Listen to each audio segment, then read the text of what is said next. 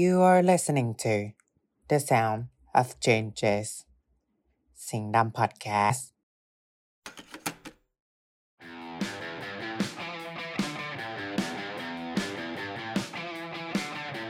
หนังสารเร็ว ดูให้ลึกคิดให้ไกล การดูหนังให้อะไรมากกว่าที่คุณคิด อันยองฮาเซโยมินทูอิมนีดา อันยองฮาเซโยตัวอิมนีดา นเวมีทดาเวทเวทเวทเวทฮะฮะเราไม่ได้คุยกันไว้อย่างนี้นี่พี่ เรานึกว่าจะพูดแค่อันยอง ฟังออกแต่อันยอง ก็แบบ เออ วันนี้เรามาแบบเออเปิดตัวด้วยรายการเกาหลีแบบนี้เนี่ย วันนี้เราจะมาเมาเรื่องอะไรอ๋อแน่นอนว่าเป็นอย่างอื่นไปไม่ได้นอกจากซีรีส์เกาหลีนั่นเอง อ่า เออเปิดด้วยภาษาเกาหลีขนาดนี้แล้วเนี่ย ถ้าไม่ใช่ซีรีส์เกาหลีแล้วเนี่ย ก็ไม่น่า ไม่น่าได้ ได้อะไรแล้วล่ะอะเออ จริงนั่นแหละ ก็โดยซีรีส์ที่เราจะหยิบมาเล่ากันวันเนี้ยอืมเป็นซีรีส์แนวสืบสวนที่เต็มไปด้วยกลิ่นอายของกฎหมายและกระบวนการยุติธรรมอืมและที่สำคัญเลยเนี่ยคือ เขาเพิ่งจะเป็นกระแสมาเมื่อไม่นานมานี้ด้วย นั่นอืมก็คือ คือ Law School นั่นเองอ่าเป็นว้าไงว ไม่รู้เลยจริงๆไม่รู้เลยนะเนี่ยเออปกชัดขนาดนี้ เออ ก็คือเรื่องไม่รู้นี้ไม่นะรู้ลอสคูเนี่ยลอสคูเนี่ยเป็นเรื่องที่แบบว่าสนุกแล้วก็เข้มข้นมากใช่ๆเราก็ดูไปเมื่อปิดเทอมที่แล้ว เรียกได้ว่าพลาดไม่ได้เลยทีเดียว เพราะว่าจริงคิมบอมหล่อมากอะเอ้ย ไม่ใช่ เพราะว่าตัวเนื้อหาเนี่ยนะมันแบบเข้มข้นเต็มไปด้วยความสนุกแล้วก็อ๋อนักแสดงหน้าตาดีหลายคนเลย เอออ๋อโอเคโอเค แล้วไปรอดรอดรอดอืมอืม รอด เออว่าแล้วก็เรื่องนี้มันมันเกี่ยวอะไรบ้างพี่มินหืมจงอธิบายสิบคะแนน ว้าวสิบคะแนนว้าวขอเลยเปลี่ยนสิบคะแนนเป็นเอ่อเงินได้ไหมพร้อมเพย์ได้ ผมให้สิบบาท อะ มาได้เศรษฐกิจไม่ค่อยดีช่วงนี้ศูนย์ก็สิบบาทก็เออตอบก่อนดีกว่าเดี๋ยวเล่าเรื่องดีกว่า อ่ามาอ่าโอเค ก็คือ Law School เนี่ยนะ เป็นซีรีส์ที่เกี่ยวกับชีวิตของเด็กนักเรียนกฎหมาย อยู่ปอโทแล้วเอออมของโรงเรียนกฎหมาย มหาวิทยาลัยฮันกุก คือเรื่องราวอือฮึเนี่ยนะมันเริ่มขึ้นมาจากการที่ตัวละครเนี่ยนะกำลังทำการพิจารณาคดีในศาลจำลองอยู่ แล้วระหว่างการพักพิจารณาคดีเนี่ยก็มีคนไปพบศพของซอพยองจูที่เป็นอาจารย์ประจำมหาวิทยาลัยแห่งนี้ อืมเฮ้ยแบบว่าเฮ้ยเขาอยู่ดีๆ ก็เสียชีวิตไปเลยอะ่ะ เออเฮ้ยแล้วอาจารย์ยังจงฮุนเนี่ยนะก็ กลายเป็นผู้ต้องสงสัยคนแรกเลย อืม เพราะว่าอ๋อสองคนนี้เนี่ยนะ ซอพยองจูกับยังจงฮุนเนี่ยเขามีคอนฟ lict กันมาก่อน ก่อนที่จะผ่านตัวมาเป็นอาจารย์ในมหาวิทยาลัยเนี่ยแหละ อืมขำอะไรเปล่าก็แบบอ่าโอเคอะเราเราต่อเราต่ออ๋อเล่าเรื่องได้แบบมีอรรถรสก็เลยขำอ่าไม่ใช่แต่ว่าพอได้ทำการสืบสวนไปเรื่อยๆเนี่ย ความจริงมันก็ค่อยๆ ปรากฏขึ้นมาเหมือนกับการต่อจิ๊กซอว์เลยต่อไปทีละชิ้น ทีละชิ้น ทีละชิ้นอืมเออ แล้วคนร้ายตัวจริงเนี่ยนะจะเป็นใคร ความจริงมีเพียงหนึ่งเดียวเท่านั้น เฮ้ย เออ อันนั้นโคนันหรือเปล่าพี่ เออนี่นมันคนนั้นไอ้คนนั้นหรือเปล่า เออ เออ The Movie ภาคใหม่ เออ เรื่องปริศนาการทายของซอพยองจู เออ คนร้ายได้อยู่อะได้อยู่จะเป็นใครทุกคนก็ต้องไปดูกันเองนะคะ เพราะว่าเราก็ไม่อยากจะสปอยนั่นเอง อืมอ่าจริง ที่นี่เราไม่ทำกันแบบนี้เนาะใช่ใช่ส่วนนักแสดงที่พูดชื่อไปเนี่ยนะบอกเลยเลยว่าทุกคนรู้จักแน่นอน อะเริ่มด้วยอือฮึนักแสดงนำชายของเราก็คือคิมยองมินในบทของยังจงฮุนหรือว่าอาจารย์ยังเครติสนั่นเอง เออ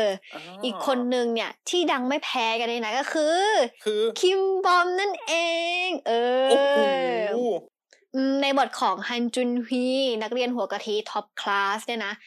เนี่ยคนเนี้ยคิมบอมเนี่ยนะเคยแสดงเรื่อง F4 ด้วยเออ ทุกคนน่าจะรู้จักกันอ๋ออ๋ออ๋อแล้วก็นักแสดงนำหญิงเนี่ย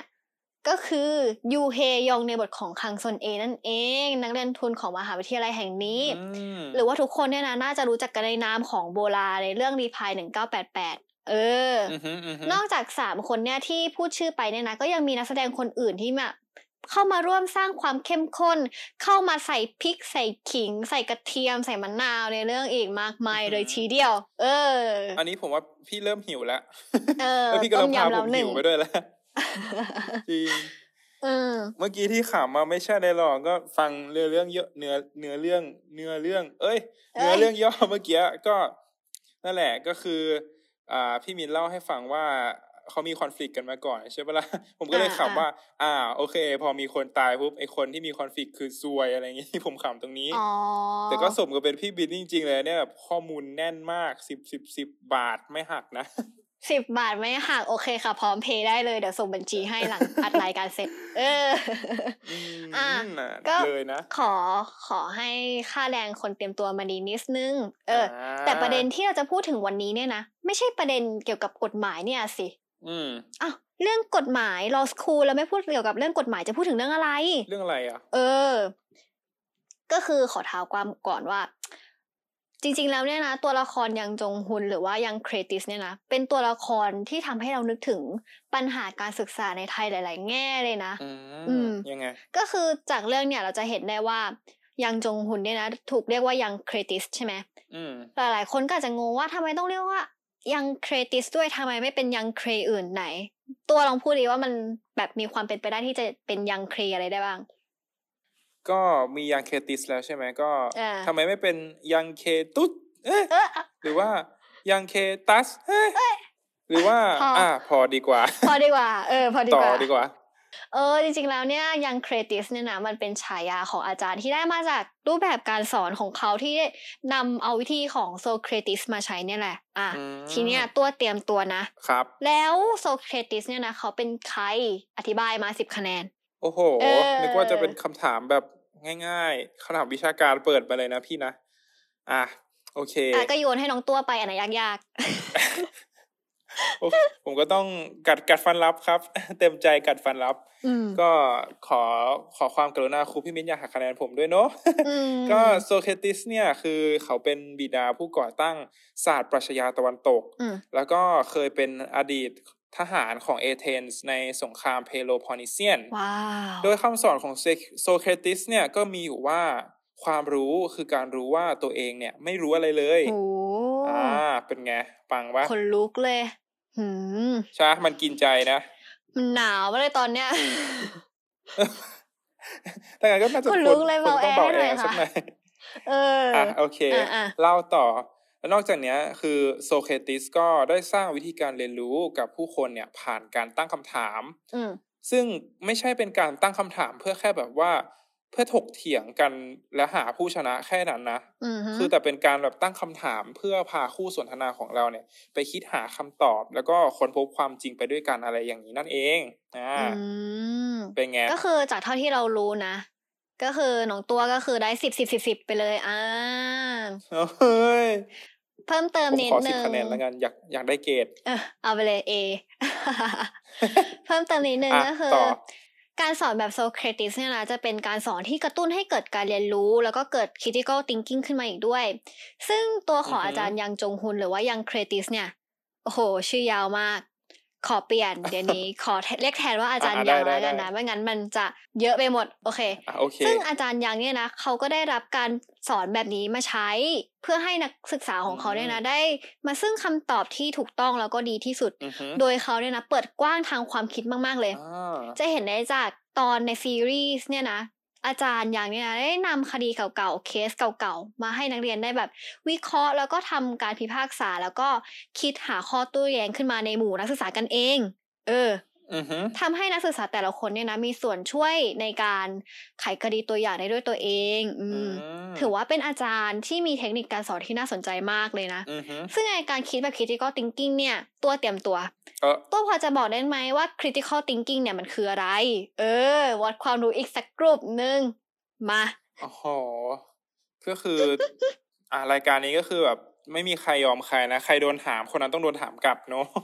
เนาะแล้วก็โดนเออคำถามวิชาการมาอีกแล้ว อ่าโอเคได้ผมจะตอบให้เท่าที่ผมรู้แล้วกันนะอืมก็ critical thinking เนี่ย หรือชื่อภาษาไทยก็คือการคิดเชิงวิพากษ์เนาะอือฮึคือมันเป็นเรื่องของกระบวนการความแบบการคิดที่เราอะใช้ในการตั้งคำถามอะไรอย่างนี้ อ่าอืมผมเปรียบเทียบให้พี่มินลองนึกภาพตามดูนะอือฮึเหมือนกับแบบเวลาเราคว้างก้อนหินอะไรลงไปในน้ำอะไรอย่างเงี้ยอ่าแล้วมันก็จะแบบ ตกน้ำดังตุ่มถูกไหมแล้วก็จะแบบมีเป็นน้ำกระเซ็นกระจาย แล้วก็มีเป็นคลื่นเนี่ยออก ดังจอมไม่ได้เหรอเออจอมปกติโอเคไม่ได้จอมกันเนี่ยตุ่มมั้งโอแล้วเคเออตุ่มอะตุ่มก็ตุ่มเออนั่นแหละ พอแบบหินตกน้ำไปโอ้ก็จะมีแบบคลื่นวงวงวงออกมาถูกปะอืมอืมใช่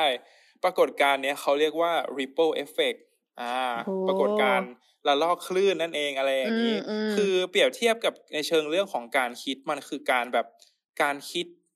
หมายถึงว่าคิดต่อไปในถึงแบบผลที่จะตามมาคิดต่อในหลาย ๆ สเต็ปอะไรอย่างเงี้ย คิดให้ลึกอะไรอย่างเงี้ยเออนึกออกปะอืมเพื่อที่อืมแบบว่าเราจะได้แบบอ่ามองเห็นเรื่องต่างๆเนี่ยได้จากหลาย ๆ มุมมองมากขึ้น แล้วก็จะสามารถเข้าใจประเด็นนั้น ๆ เนี่ยได้รอบด้านแล้วก็ลึกซึ้งมากยิ่งขึ้นอะไรประมาณนี้อืม ก็อะกลับไปที่ก้อนหินก้อนเดิมก็จะเหมือนกับแบบว่าอะเวลาเราคว้างก้อนหินนี้ไปใช่ไหมอะมันจะตกไปตรงไหน ตกลงไปแล้วมันจะไปถึงไหน มันจะไปโดนอะไรไหมแล้วไหนจะเป็นอืมอืมอ่าน้ำที่กระเซ็นไป มันจะอ่ากระเด็นไปทางไหนคลื่นอืมน้ำอืมจะไปกระทบกับอะไรหรือเปล่า อะไรประมาณอืมเนี้ย มันคือการคิดต่อไปในหลาย ๆ หลาย ๆ สเต็ปเลยนั่นเอง ใช่อ่าประมาณนี้ครับ โห อธิบายได้เห็นภาพมากเลยน้องตัว เอาไปเลยเอค่ะเอแจกเออีกแล้วขอบเออขอบคุณครับ เดี๋ยวผมเลี้ยงข้าวอาจารย์ ได้กินฟรีแล้วอะเออ ว่าแล้วก็พี่มิ้นเนี่ย เคยเจอแบบอาจารย์คนไหนสอนแบบโซเครติสบ้างวะอืม ส่วนตัวนะจากประสบการณ์ส่วนตัวตั้งแต่คลานออกมาจากท้องแม่ เออ จนแบบว่าคลานเข้าเรียนเหรอในระบบการศึกษาไทย เออมาเกือบยี่สิบปีเนี่ยอ่าฮะ ไม่เคยเจอครูคนไหนแบบว่า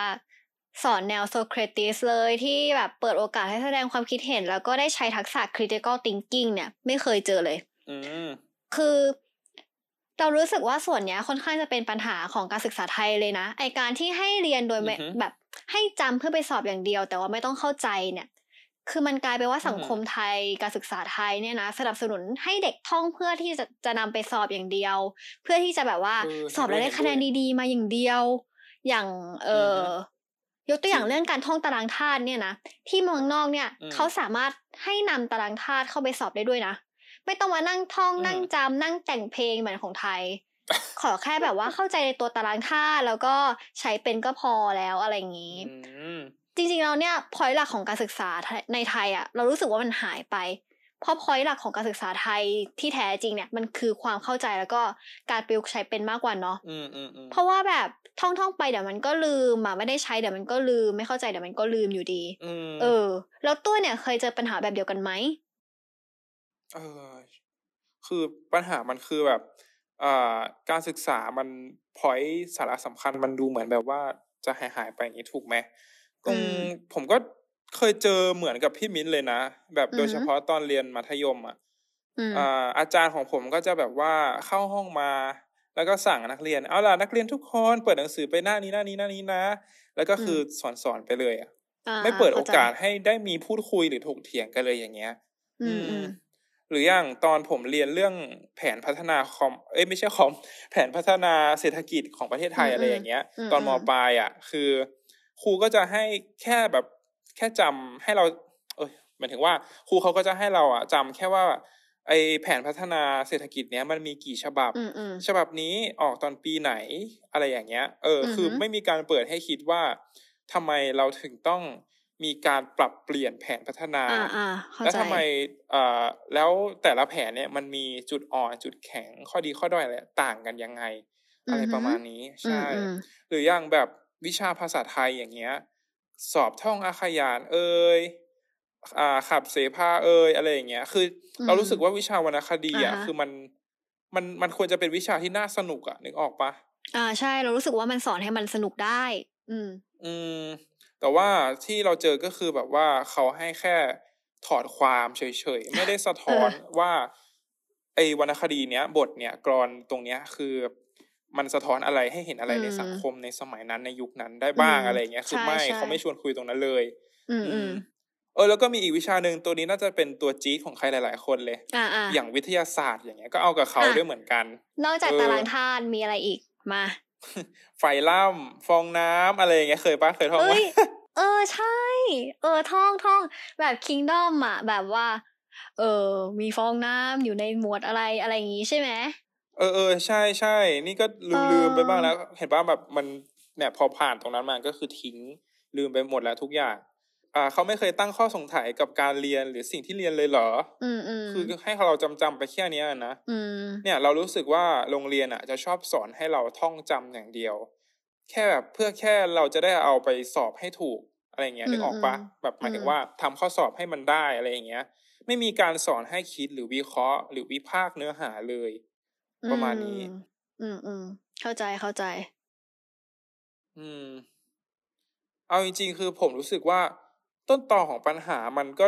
มันก็กลับไปที่หลักสูตรนั่นแหละ ที่แบบกระทรวงเป็นคนกำหนดไว้ อะ เออ พอหลักสูตรที่เป็นเหมือนกฎเหล็กในในในมิติของการศึกษาเนี่ย มันขีดเส้นตายเอาไว้ว่าอะแต่ละโรงเรียนจะต้องเป็นอย่างนี้อย่างนี้ทำอย่างนี้อย่างนี้ สุดท้ายคือผลมันก็มาตกที่นักเรียนอะแบบไอเราก็คือ ก็ต้องแค่จำจำไปเพื่อแค่ไปสอบให้มันผ่าน เพื่อที่ว่าคนอื่นจะได้มาตีตราเราไม่ได้ว่าเราเป็นเด็กไม่เก่งเออ เรารู้สึกว่าการเรียนของไทยอะ มีจุดประสงค์เพื่อแค่ ให้ตอบโจทย์กับเกณฑ์ที่กระทรวงเป็นคนกำหนดขึ้นมา แค่นั้นเอง อ่าอ่าใช่ ถูกต้องที่สุด คืออย่างที่บอกไปแบบมันท่องท่องไปเดี๋ยวมันก็ลืมอยู่ดีอะเราไม่ได้ใช้เราไม่เข้าใจอะ เรา คือเราว่าการที่เด็กสักคนหนึ่งเนี่ย เรียนได้ไม่ดีเรียนได้ไม่ตามเกณฑ์ที่กำหนดไว้เนี่ยมันไม่สมควรที่จะถูกตีตาว่าเขาไม่เก่งนะแต่สังคมไทยเนี่ยมันดันให้ความสำคัญกับ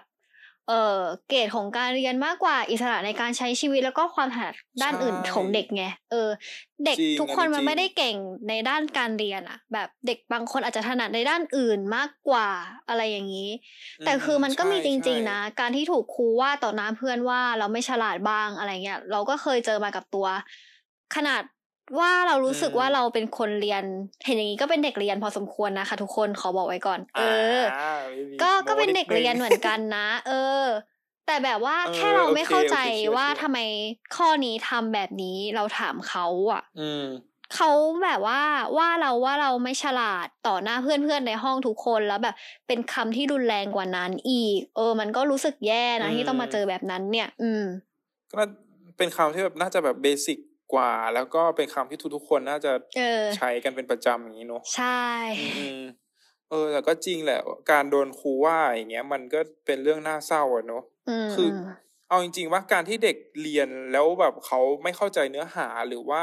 สอบไม่ได้ตามเกณฑ์ตามเป้าหมายที่อ่าใครก็ไม่รู้เป็นคนกำหนด อะ คือเอาจริง ๆ บางทีมันไม่ใช่ความผิดของเด็กอย่างเดียวปะ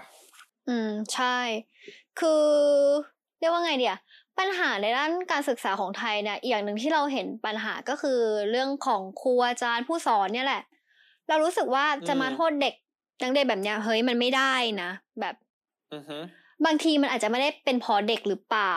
เออ แต่ว่ามันเป็นเพราะครูหรือเปล่าที่ไม่สามารถอธิบายหรือว่าสอนให้เด็กเข้าใจเนื้อหาได้ หรือบางทีเนี่ย ครูก็แค่สอนไปทำหนังสือแบบหนังสือว่ามางี้ก็สอนตามนั้น เขียนตามหนังสือให้เด็กดูลอกตามอะไรเงี้ยทั้งที่ตัวเองเนี่ยก็ไม่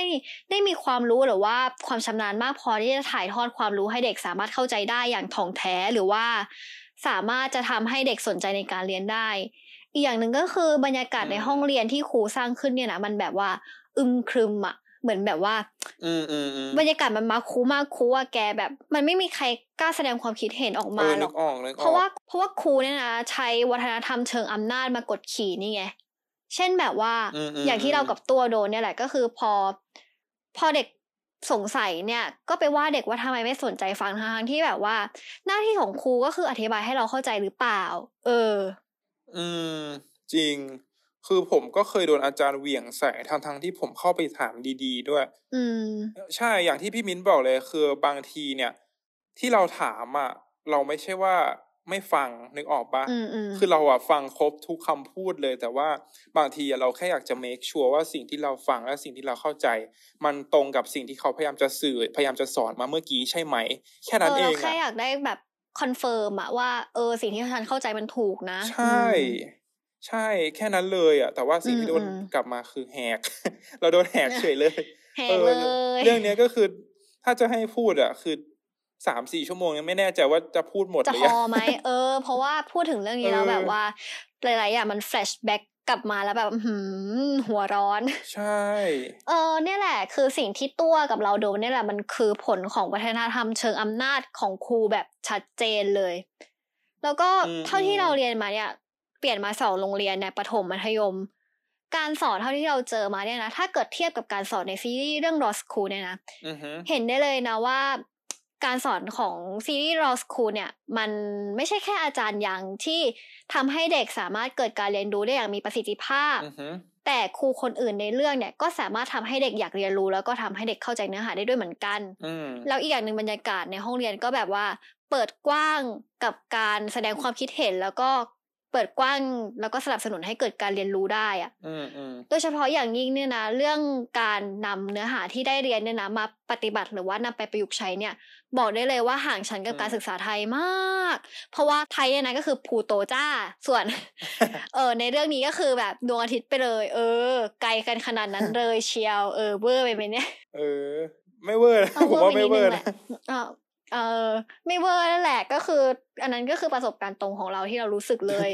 จริง เพราะว่าในซีรีส์เรื่อง Law School เนี่ยนะเขามีเป็นศาลจำลองเลยอ่าให้เด็กของเขาเนี่ยนะได้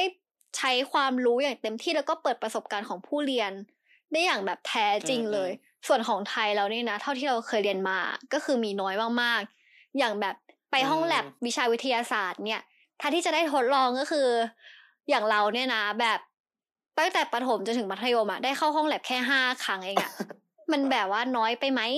จริงหรือว่าในกรณีที่เราเคยคุยกับตัวก่อนที่เราจะอัดรายการเนี่ยเออเออตัวก็เคยเล่าว่า เออใช่ใช่ใช่เรื่องห้องเรียนอะตัวก็เข้าแลบบ่อยนะแต่เหมือนไปเปลี่ยนบรรยากาศในการเรียนเออเฉยๆอะเพราะว่าสุดท้ายแล้วเนี่ยครูก็เขียนขึ้นกระดานแล้วเราก็จดตามอยู่ดี แต่ว่าพวกอุปกรณ์วิทยาศาสตร์เอยอะไรเอยเนี่ยไม่ได้ใช้จนฝุ่นเกาะหมดแล้วเออ มันมันเป็นอย่างนั้นเลยเนี่ย เป็นการศึกษานอกห้องเรียนเออ ที่ไปยังอีกห้องเรียนหนึ่งจริงเอาไปห้องเรียนใหม่ แค่นั้นเลยจริง ก็อืมนั่นแหละก็อย่างที่ตัวบอกนั่นแหละการศึกษาไทยมันเน้นท่องจำแต่ไม่เน้นเข้าใจแล้วก็ไม่สามารถอืมนำไปปฏิบัติได้จริงได้เลย เอออมปัญหาของมันเลยเนี่ย อืม ใช่ เออ พูดก็พูดมันก็ต้องย้อนกลับไปที่เรื่องหลักสูตรอีกอยู่ดีนั่นแหละ หลักสูตรกับกฎเกณฑ์ในการประเมินตรงเนี้ย มันถูกอืมออกแบบมาเพื่อ support กับการเรียนการสอนแบบท่องจำแบบเนี้ย มากอืมแล้วพอหลักสูตรตรงนั้นอะ มันตีกรอบไว้แบบนั้นใช่ไหมเนื้อหา เอยหรือว่าวิธีการสอนของอาจารย์ตัวอาจารย์เองอะไรเงี้ย มันก็ต้องอืมอืมมันก็ได้รับอิทธิพลจากตรงนั้นไปอีกทีดึงเป็นเหมือนโดมิโนนึกออกปะอ่าอ่าจากนึที่ออตีนึกรอบอยู่หนึ่งชั้น ก็กลายเป็นโคตรโคตรโคตรตีกรอบไปสองสามชั้นเลยอะไรอย่างเงี้ย เออมออืมแล้วทักษะ critical thinking ที่มันควรจะสอนให้กับเด็กทุกคนอะ มันก็ค่อยอืมๆจางหายไปจากการศึกษาไปอืมจางหายไปจากการเรียนรู้ อือืมมเออ แล้วก็พูดถึงอะมีอีกอย่างหนึ่งที่สะท้อนปัญหาตรงนี้ได้ดีมากเลยนะ ก็คือ เรื่องของตัวข้อสอบอ่าอืมสังเกตปะแบบอ่าอ่าหลาย ๆ ครั้งอะ ข้อสอบอะต้องการทดสอบทักษะในการคิดวิเคราะห์ของเราของผู้สอบมอืมอืม แต่ประเด็นก็คือในปัจจุบันเนี่ย คือปัญหาที่เจอคือเด็ก ๆ ส่วนมากส่วนใหญ่เนี่ย จะทำข้อสอบไม่ได้อืมเพราะว่าเขาไม่มีทักษะในการวิเคราะห์ตรงนี้ ที่โรงเรียนอ่าฮะเขาแต่ละคนเนี่ยเขาไม่เคยสอนเลย เขาไม่เคยได้รับอ่าใช่จากโรงเรียนตรงนี้เลยอ่าอ่าอืมอย่างที่เห็นได้ชัดเลยเนี่ย คืออย่างโอเน็ตอืมคือด้วยความที่โอเน็ตมันเป็นข้อสอบกลางอะเก็ตคำว่าข้อสอบกลางปะเออเดี๋ยวขอเสริมคำว่าข้อสอบกลางในความหมายนี้นิดนึงข้อสอบกลางอืมอืม ในความหมายของเราเนี่ยมันหมายถึงว่า ข้อสอบที่นักเรียนทุกคนจะต้องได้สอบไม่ว่าจะเรียนในสายไหนก็ตาม อืม ใช่ ประมาณอืมนั้นก็คือเป็นข้อสอบอือฮึที่ทุกคนต้องสอบนั่นแหละ ใช่ คือพอโอเน็ตมันเป็นข้อสอบกลางแบบเนี้ย เนื้อหาของข้อสอบอะ มันก็เลยขึ้นตรงกับหลักสูตร แล้วก็กระทรวงศึกษาธิการ แต่เพียงฝ่ายเดียวเลยนึกออกปะอือฮึแล้วในเมื่อหลักสูตรตรงนั้นนะมันยังคง concept เน้นจำมากกว่าเข้าใจอยู่อะ ข้อสอบมันก็เลยแบบกลายเป็นแบบนั้นแบบไปโดยอัตโนมัติเลยอะเออออ่าฮะแล้วพอมันมันยังคงแบบนั้นเอาไว้อะวิธีการเตรียมตัวสอบมันก็เลยมันก็เลยแบบยังคงวนเวียนอยู่ที่การจำใครอ่านหนังสือเยอะ ใครจำได้เยอะ คนนั้นทำข้อสอบได้ คนนั้นได้คะแนนเยอะ อ่าอือ่ามจะเป็นแบบนี้ ซึ่งอะแต่ว่ามันจะมีเคสยกเว้นนิดนึงที่ผมจะยกมาเล่าให้ฟังนะก็คือออือฮึอ่าไอตัวโอเน็ตเนี้ยมันจะมีความแตกต่างจากอ่า แกดแพดบางบางวิชาอยู่นิดนึงอ่าอะอ่าใช่ที่ที่ผมจะยกตัวอย่างมาคือ อย่างข้อสอบวิชาแพทหนึ่งอย่างเงี้ย พี่มินเคยสอบปะมมเคยเคยสอบเคยสอบใช่เราจบสินคำนวณคือไงผมก็เลยอะแบบสอบอืผมเคย ผมเคยแบบไปปรึกษารุ่นพี่ตอนมปลายหนึ่งอะนะที่เขาเคยเคยสอบแพทหนึ่งอะไรอย่างนี้เขาบอกว่าข้อสอบแพทหนึ่งอะมันเป็น ข้อสอบที่ยากมากอืมจริงแต่ว่าเขาเขาวงเล็บดอกจันขีดเส้นใต้ไว้เลยนะว่า แต่ว่าถึงมันจะยากอะแต่มันเป็นข้อสอบที่ดี เพราะว่าด้วยความที่แบบตัวข้อสอบอืมนั้นมันวัดทักษะในการคิดวิเคราะห์ของเด็กด้วยไงนึกออกปะอ่าๆเข้าใจได้เข้าใจได้คือด้วยความที่ด้วยความที่มันวัดตรงนั้นใช่ไหมอืมมันก็จะกลายเป็นว่าอะเด็กจะจำสูตรครบ ต่อให้เด็กจำสูตรแบบครบ หรือว่าจำสูตรได้แบบเกินบทเรียนที่เราต้องสอบก็เหอะ คือแต่ถึง แต่ถ้าเกิดว่าเด็กประยุกต์ใช้สูตรเหล่านั้นไม่เป็น ยังไงก็ไม่มีทางไม่มีทางทำข้อสอบแพทหนึ่งตรงนี้ได้นึกออกปะอืมๆใช่มันเลยเป็นตัวอย่างของข้อสอบที่ดีประมาณนี้ อ่าก็คือเดี๋ยวเราจะยกตัวอย่างก็คือ เออเราจะพูดถึงประสบการณ์สอบแพทหนึ่งกับโอเน็ตเลขของเราเนี่ยแหละเดี๋ยวเราจะเล่าให้ฟัง ก็คือเราเนี่ยนะ เป็นคนที่อะอย่างที่เคมตัวเองไปในตอนแรกแล้วว่าเออ เห็นอย่างเงี้ยเป็นเด็กเรียนเหมือนกันอืมเออ คือเราอะ ก็เรียกว่าไงอะ ด้วยความที่เราเป็นเด็กไม่เก่งเลข เราก็พยายามที่จะทำทุกทางให้คะแนนเราออกมาดีใช่ปะอืมแล้วเราก็เลยแบบโอเคซับโอเน็ตเราจำจำจำจำสูตรเข้าไปเลย เพราะว่ามันมีแพทเทิร์นของมันอะแบบว่า ถ้าจำสูตรได้มันก็ทำได้อยู่แล้วว่าข้อสอบอืโออฮึเน็ตเราก็เลยแบบโอเคจำสูตรสถิติใช้อันนี้ อันนี้หาอนุกรมนู่นนี่นั่นใช่ไหมอืมก็เอาเข้าไปทำข้อสอบ ซึ่งผลออกมาก็คือเราได้คะแนนที่สูงเลย พอสมควรก็แบบว่าแปดสิบอะไรประมาณนั้นนะมั้งอู้จำคะแนนที่แบบเป๊ะๆไม่ค่อยได้ แต่พอมาสอบกับแพทหก็นึ่งแซ่บอะอยู่นะเออก็แซบอยู่เออ แต่อันนี้แซบกว่า เพราะว่าทำไม่ได้เลย แต่เพราะว่าสอบสอบกับแพทหนึ่งอะมัน แค่จำสูตรมันทำอะไรไม่ได้จริง ๆ นะ สมมติว่าต่อให้เราจะจำสูตรได้ว่าเออตีโกนข้อนี้ต้องใช้อันนี้แล้วยังไงต่อมัน มันไม่สามารถเอาโจทย์แบบสูตรที่เรามาใส่มาคู่กับโจทย์แล้วทำออกมาได้เป็นผลลัพธ์เลยอะ เออออืมอืมอืมนั่นแหละ คะแนนแผ่นหนึ่งเราก็เลยแย่ เพราะว่าเราจำสูตรอย่างเดียวเนี่ยแหละ อืม ได้เท่าไหร่นะเออไม่บอกได้ไหมแผ่นหนึ่งอะโอเคโอเคได้โอไม่เคถึงได้ครึ่งได้ได้ไม่ถึงครึ่งเออได้ไม่ถึงครึ่งอ๋อแผ่นหนึ่งโอเคโอเอเคอ ด้วยความที่เอมันอแล้ยาวกกันก็เนอะเออยากจริง แล้วก็เอออีกเรื่องหนึ่งที่เราจะพูดเกี่ยวกับปัญหาของการศึกษาไทยเนี่ย คือเรารู้สึกว่าสถาบันการศึกษาเนี่ยนะเป็นส่วนสำคัญในการเติบโตของเด็กเลยนะ เพราะว่าตั้งแต่เล็กจนโตเราก็อยู่ในสถาบันศึกษาก็อยู่ในโรงเรียนนะประถมมัธยมถูกปะการที่เด็กเนี่ยนะทำให้อยู่ในเขาเรียกว่าอะไรการที่เด็กเนี่ยถูกทำให้อยู่ในสภาพแวดล้อมที่ไม่สามารถแสดงความคิดเห็นได้อะ เออวิเคราะห์สิ่งต่างๆ ไม่เป็นเนี่ย ก็เพราะว่าเด็กอะถูกกรอบของการศึกษาเนี่ยแหละกำหนดไว้อือฮึทำให้เด็กเนี่ยนะโตขึ้นมาแล้วขาดความคิด ขาดการแสดงความคิดเห็นจริงขาด critical thinking เออเออจริงจริงแล้วก็ไม่กล้าตั้งคำถามต่อสิ่งที่สงสัย เพราะกลัวว่าการคิดนอกกรอบเนี่ยจะเป็นเรื่องที่ผิด แล้วก็กลัวโดนครูว่า เออ ซึ่งสิ่งเหล่านี้เนี่ยแหละที่มันทำให้เราเติบโตมาเป็นผู้ใหญ่ที่ขาดทักษะในด้านเหล่านี้ อืมอืมและไม่แน่เนี่ย บางทีเราก็อาจจะเผลอปิดกั้นความคิดของเด็กไปโดยไม่รู้ตัว เพราะว่าอ้าวก็เราถูกเรียนมาแบบเนี้ยแล้วเราโดนทำมาแบบนี้แล้วมันก็เป็นเรื่องปกติไหมที่จะทำกับเด็กคนอื่นต่อไป ซึ่ง เออ พอมันเป็นอย่างนี้แล้วว่า มันก็ทำให้แก้อะไรหลาย ๆ อย่างได้ยากมากขึ้นอีก อือืมอืมมอืมดึงออกเลยเข้าใจเลย อะอืมพอพูดถึงเราเราพอกับเรื่องปัญหาสังคมปัญหาการศึกษาในไทยแล้วก่อนดีกว่าเนอะยิ่งพูดยิ่งปวดหัวเนอะปวดหัวแหละ เอเอออจริง อะเรามาเล่นอะไรกันชิวๆกันบ้างดีกว่าพี่มินมามีอะไรผให้เล่นมีอะไรมาให้พี่มินคิดเล่นๆว้าวอืมมามาอะตั้งใจฟังคำถามดีๆนะ อืมอืมคือ พี่มินคิดว่าถ้าเราเอาวิธีการสอนที่เน้น critical thinking แบบโซเครติสมาใช้กับการศึกษาไทยเนี่ย จะเป็นยังไงหืมอ่าให้สมมุติว่าเลสเซว่าพี่มิ้นเนี่ยมีห้องเรียนเป็นของตัวเองหนึ่งห้อง แล้วพี่มิ้นเป็นครูประจำห้องเรียนห้องนั้น อืมพี่มิ้นจะใช้วิธีการสอนแบบเนี้ย แบบโซเครติสเนี้ยยังไงในการแบบมาประยุกต์ใช้กับห้องเรียนของพี่มิ้นเอง อันนี้คือคิดเล่น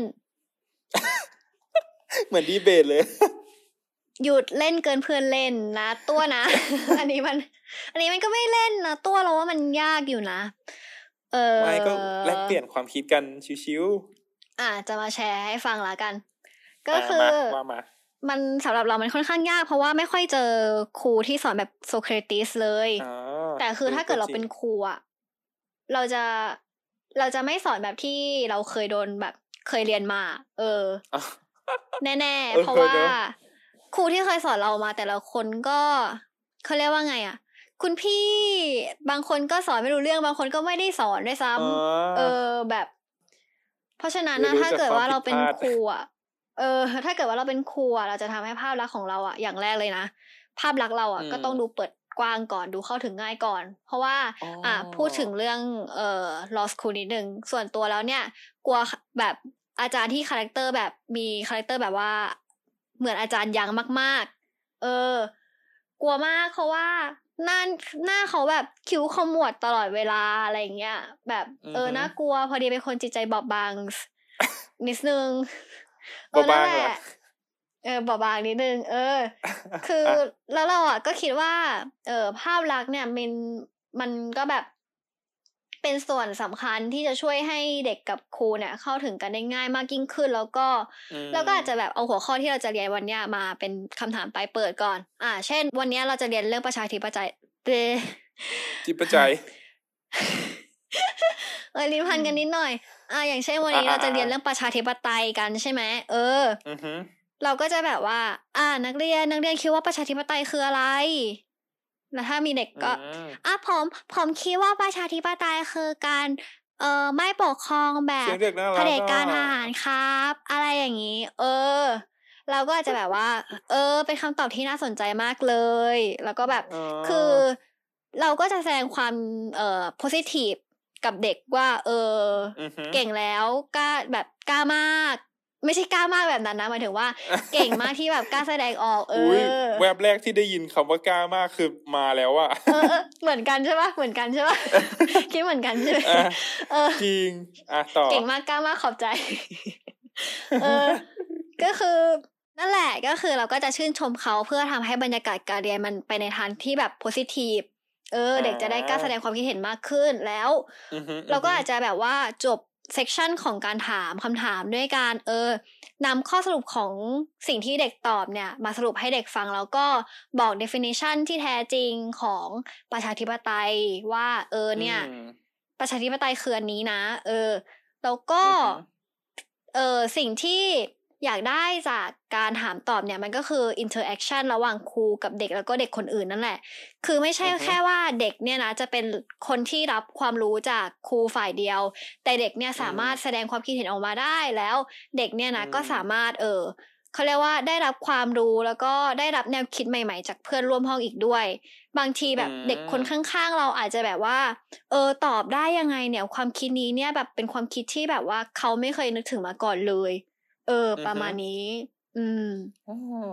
นั่นแหละน่าแล้วถ้าสนใจตัวคล่ะรับถ้าพี่ตัวเป็นแล้วถ้าตัวเอ่อเป็นล่ะ เราจะไม่ทวนคำถามส่ให้วนนะผมเพราะว่ามันอีกยาวมากแล้วเออ ขอส่วนนิดผมโดนึนงสวนเออผมเจ็บอะโอเค เดี๋ยวจะตอบให้ก็ได้อะอะมาคืออะอย่างถ้าผมเป็นอาจารย์อย่างนี้ใช่ไหมอืมคิดว่าก็น่าจะทำคล้าย ๆกับพี่มินเนี่ยแหละ แต่ว่าอืมอืมขอเสริมนิดนึงก็คือ รู้สึกว่าถ้าเราอะอยากจะให้นักเรียนเข้าหาเรา หรือว่าทำตัวเองให้มันดูเข้าถึงได้ง่ายจริง ๆ อย่างเงี้ยรู้ผมรู้สึกว่าแค่ทำให้ตัวเองแบบดูใจดีมันอาจจะยังไม่พอขนาดอ่านั้นฮะอ่าฮะคือใช่มันมันเป็นสิ่งสิ่งเดียวที่เราทำต้องพยายามทำให้ได้นั่นแหละ แต่ว่าคือผมรู้สึกว่าเรื่องของ interaction ระหว่างนักเรียนอะไรอย่างเงี้ย กับคุณครูอืมอืม คือผมรู้สึกว่ามันน่าจะต้องใช้เป็นเรื่องของระยะเวลามากกว่า แบบค่อยๆ ให้เขาทำความอ่าคุ้นเคยกับเราไปอะไรอย่างเงี้ย ในขณะที่อือฮึเราก็เปิดกว้างแล้วก็อ่าเป็นอาจารย์ที่ใจดีอบอุ่น พร้อมตอบอือฮึทุกข้อสงสัยของนักเรียนอะไรอย่างเงี้ยอืมอืมอืมแบบนั้นนะผมคิดว่ามันน่าจะช่วยสร้าง interaction ที่มั่นคง ภายในห้องเรียนอืมได้อืมดีกว่าในระยะยาวอะไรอย่างนี้ อ่าอ่าอ่าแล้วก็อ่า ในช่วงแรก ๆ ที่เราเจอกันมันก็จะมีเกรงๆกันอย่างนี้ทุกเขินๆกันอยู่บ้างถูกไหมอืมอืมก็อืมอืมในเพื่อความรวดเร็วแล้วก็ความอ่าเขาเรียกว่าไงเป็นกิจกรรมเล็กๆน้อยๆอะไรอย่างนี้แล้วกันอืมอืมก็ผมก็เหมือนอาจละจะลายแบบพฤติกรรมอะไรอย่างงี้ปะใช่ละลายพฤติกรรมอ่าผมอ่าก็ผมคิดว่าผมจะแอสไซน์งานให้พวกเขาจับกลุ่มกัน แล้วก็หมายถึงว่าจับกลุ่มเพื่อพูดคุยถกเถียงแลกเปลี่ยนไอเดียกันเนี่ยแหละอะสั่งอืมงานกไม่ลุ่ว่ามจะแล้วหนึ่ง ไม่ไม่เน้นสอบเน้นสั่งงานเออนั่นแหละเพื่อนักเรียนคะอาจารย์ตัวสั่งงานเยอะนะคะ มาเรียนกับเซกอาจารย์มินดีกว่าอะเอาวะ ได้ก็ก็นั่นแหละ การสั่งงานของผมมาคือ เพื่อให้เขาได้คุยกันเองแลกเปลี่ยนกันเองเนอะหรือไม่ก็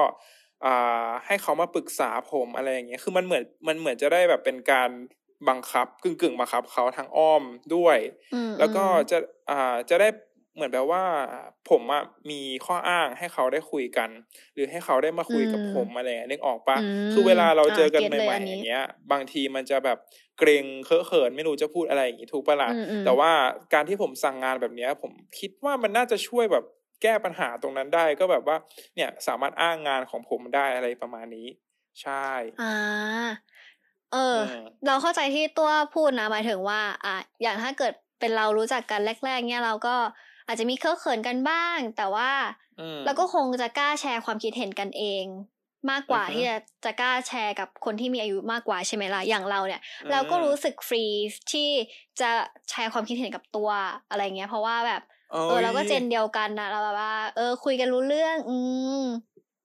ผมก็รู้สึกดีเหมือนกันครับอุ้ยบ้าแกพูดอะไรเนี่ยอืมอะนั่นแหละเออห ลังจากที่มีคได้นฟัเสียงอาการหนึ่งเออบ้าแกหยุดเล่นกันเพื่อนเล่นได้แล้ว เออเราเล่นเราเล่นอะต่อต่ออะอะโอเค หลังจากที่ได้ฟังคำตอบของพวกเราแล้วเนี่ยแบบว่าพวกเราก็อยากจะรู้บ้างว่าคุณผู้ฟังท่านผู้ชมทั้งหลายเนี่ยนะคิดเห็นยังไงกับเรื่องนี้บ้าง คิดว่าการสอนแบบโซเครติสเนี่ยควรจะนำมาปรับใช้ในการเรียนการสอนของไทยไหม ดีหรือไม่ดียังไง คิดเห็นยังไงก็สามารถ เอ่อ คอมเมนต์กันเข้ามาได้ หรือว่าที่ผ่านมาเนี่ยนะใช่ตั้งแต่เรียนมาเนี่ย มองเห็นปัญหาอะไรเกี่ยวกับการศึกษาไทยบ้าง ก็คอมเมนต์กันเข้ามาได้เหมือนกัน หรือว่าใช่เออจะส่งกำลังใจหรือว่าให้ feedback กับเราทีมงานของรายการหนังสาระเร็วเนี่ยก็ทำได้เหมือนกันนะคะอ่าหรือว่าแปะหัถ้าใจเกิดไว่า เออ แปะชแปะหัวใจเอาไว้ เอออืม หรือว่าถ้าเกิดว่าคุณผู้ฟังเนี่ยเป็นชาวทวิตเตียนแล้วหนึ่งเออออ่าก็สามารถทวิตแล้วก็ติดแฮชแท็กหนังสาระเร็วได้เหมือนกัน ไม่มีปัญหาอือฮึเพราะว่าเราก็จะคอยเช็คความเคลื่อนไหวทุกวินาทีเลยแหละโอ้โหเรียกได้ว่าทุกวิ เออ ขอแค่มีคข่าวนต้นชั่วโมงปะเนี่ยเออขอแค่มีคนแบบว่าแฮชแท็กมา เออนั่นแหละเฮ้ยมันฟังดูเศร้าๆจังเลย มีมีแหละมี เออ เออมีมีโอเคตัโอวเค let's see มีอะไรจะบอกว่าคุณผู้ฟังใช่ไหมอ๋อเออใช่ไหมใช่ใช่ใช่ลืมไปสนิทเลย อะคือเราอะเออมีเรื่องจะมาแจ้งคุณผู้ฟังด้วย อะเรื่องอะไรไหนเล่าก็ ก็ต้องทวงอะ ตัวผมขอโทษพี่อืมผมผมจะผมจะไม่ไม่ลืมเล็กไอเขียนสคริปต์ไว้แล้ว ก็คือเออเออเอออ่าเราจะมาอัปเดตว่าจากตอนแรกอะ ที่เรามีช่องทางการติดตามรายการของเราสามช่องทางอะตอนนี้อืมเพิ่มมาเป็นอืมสี่รายการเอ้ยสี่ช่องทางแล้วนะครับสี่รายการมาไงวะสี่สี่ช่องทางแล้วหูเยอะจริง ๆ อะมีอันไหนบ้างปังมาก ก็มี Spotify YouTube แล้วก็อืม Apple Podcast เหมือนเดิมอืมเพิ่มเติมมาอืมก็คือ SoundCloud นั่นเอง ว้าว ก็คือเรียกเลิศได้ปะว่ามีช่องทางเยอะมาก เลิศจริงปังมาก คุณผู้ฟังจริงนะคะ ก็สามารถจะฟังจากช่องทางไหนก็ได้นะคะ ไม่ว่าจะเป็น Spotify YouTube Apple Podcast SoundCloud สามารถฟังได้หมดเลยหรือว่าจะฟังทั้งสี่ช่องทางเลยก็ได้นะคะ ช่องทางละรอบสองรอบก็ได้ไม่ว่ากันเออจริงขอเล่นมุกนิดหนึ่ง อืมอะเพราะว่าหัวใจเนี่ยยังมีสี่ห้องแล้วทำไมจะฟังพอดแคสต์สี่ช่องไม่ได้ล่ะ เออ ว่าไปโอ้จุกรูว่าสั้น อะสำหรับเออวันนี้พวกอะเราก็ต้องขอลาไปก่อนเนอะอือหืออะไหนอือหือพี่มิ้นท์เนี่ยกล่าวปิดรายการเป็นภาษาเกาหลีให้ฟังหน่อยหึอืมอ๋อก็คือขึ้นแล้วก็ต้องปิดใช่ไหมถูกต้อง อ่าโอเคได้ อืม 잘 들어줘서 고마워 요. 그리고 다음 에피소드에 어, 만나 요. 에 이. เออ ปังมาก สุดยอดปมือแปด้วย อะ ก็คือประมาณว่า ขอบคุณมาก ๆ ที่ฟังรายการของเรา แล้วก็เจอกันใหม่เอพิโซดหน้า อืมอะ มาจบรายการกันเถอะสำหรับวันนี้มิ้นกับตัวก็ขอลาไปก่อนนะคะ สวัสดีค่ะ สวัสดีครับ อันยอง เย้